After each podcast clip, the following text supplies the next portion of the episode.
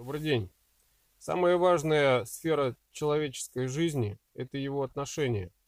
Отношения и отношение к самому себе, э, к другим и отношения с другими людьми, отношения с этим миром, внутренним миром, внешним миром.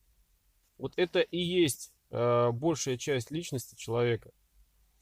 И для тех, э, кому в этой теме все ясно, все понятно, для тех, кто считает, что уже все знает, ну, не обязательно это все смотреть, можно просто дальше жить, просто что-то делать, просто думать.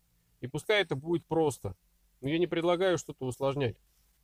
Я предлагаю немного глубже посмотреть на этот вопрос, э, может быть, даже с какой-то другой стороны, не для того, чтобы в чем-то разочаровываться, а для того, чтобы находить новый смысл в отношениях и уметь строить новые отношения или поддерживать имеющиеся. А, многие русские сказки, да может быть даже не русские, а, заканчивались такой интересной фразой о том, что и жили они долго и счастливо, и умерли в один день. Но с детства мы не задумываемся над такими выражениями. У нас просто есть такой вот слепок о том, что вот жили они долго и счастливо, и вот все у них было хорошо. Почему они выбрали в один день? Ну, потому что если кто-то умирает вперед, то значит другой становится несчастливым. А для идеального конца какой-то сказки, вот это наиболее э, удобный вариант, когда никто в итоге не оказался несчастлив. Это абсолютное идеальное счастье, это стремление к абсолютному идеалу. И, конечно, это сказка. И, конечно, в реальной жизни такого никогда не было, нет и не будет. А что есть в реальной жизни? В реальной жизни есть постоянные отношения. Изо дня в день, из месяца в месяц, из года в год. А у людей есть взаимоотношения с другими людьми до тех пор, пока они живут. Касаясь вопроса а, именно вот э, счастливого конца, знаете, пришла в голову такая мысль, а, я скажу сейчас это коротко. Любой конец отношений – это несчастливый конец, как бы его его ни называли. Потому что как только заканчиваются отношения, э, это э, за этим больше, за, за этим событием уже ничего не следует. А э, счастливым может быть только продолжение отношений. И когда в каком-то фильме, допустим, да, есть вот, говорят, вот счастливый конец истории, счастливый конец фильма.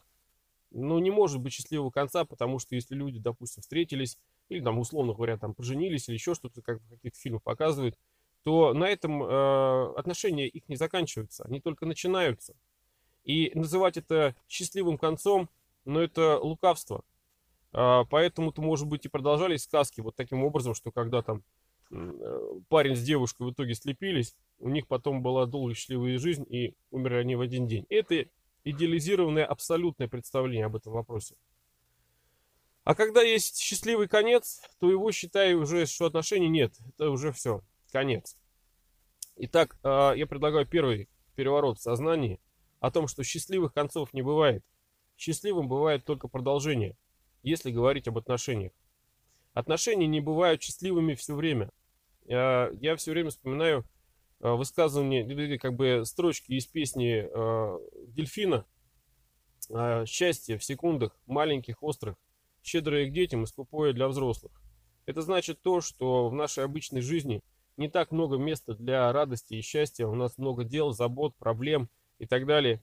И э, умение вот эти какие-то мгновения понимать, чувствовать, а тем более создавать, это и есть э, вклад в отношения, в отношения между людьми.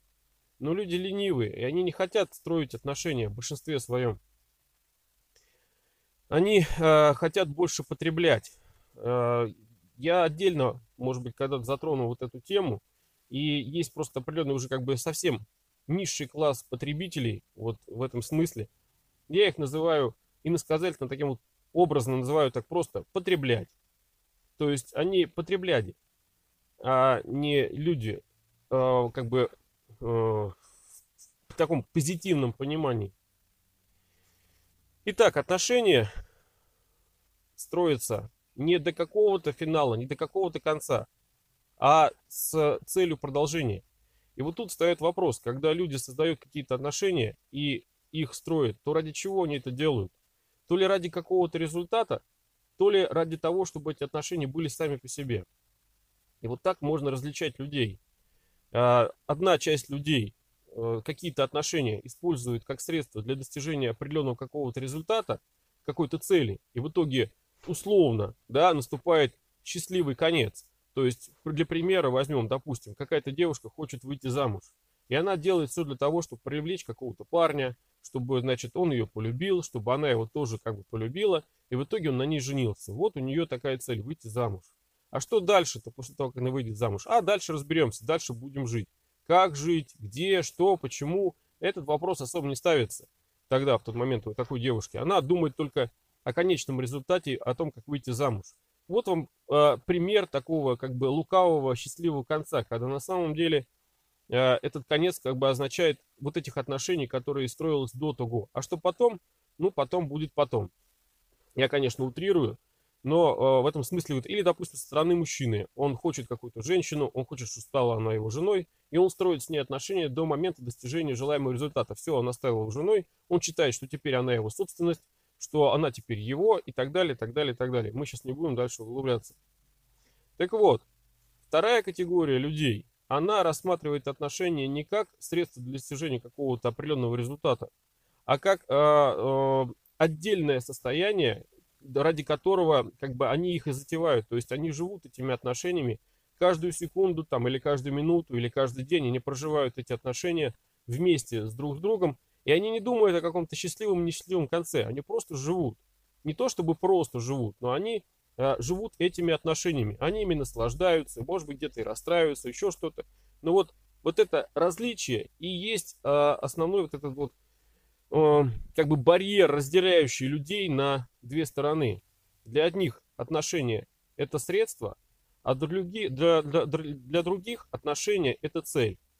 И вот исходя из этого, люди по-разному строят свои взаимоотношения. И когда, допустим, в паре один человек с одной стороны, а другой с другой, то это и вызывает вот этот большой дисбаланс. Ну, я уж молчу про то, когда э, два человека со стороны э, тех, которые рассматривают отношения как средство. Там вообще все своеобразно.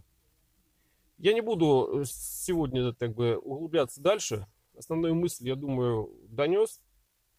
И э, в итоге, э, какое средство для того, чтобы...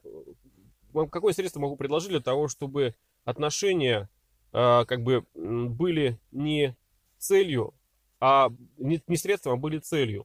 Я всегда говорю так, что э, не стоит зарекаться чего-то не делать никогда или делать всегда. Достаточно чего-то, что-то либо делать, либо не делать каждый раз или каждый день. И если каждый раз э, вы будете что... Ну, в принципе, не буду углубляться, опять же, да, мысли, по-моему, понятны. Спасибо.